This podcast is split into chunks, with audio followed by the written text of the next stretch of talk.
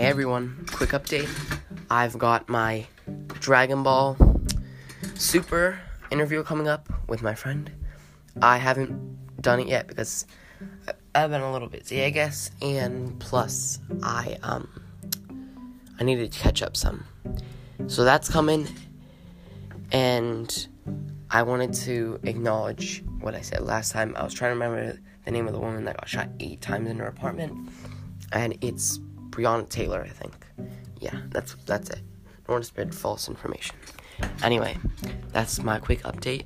I haven't seen that people have been listening more, and I hope you enjoy. Stay tuned for Dragon Ball Super interview.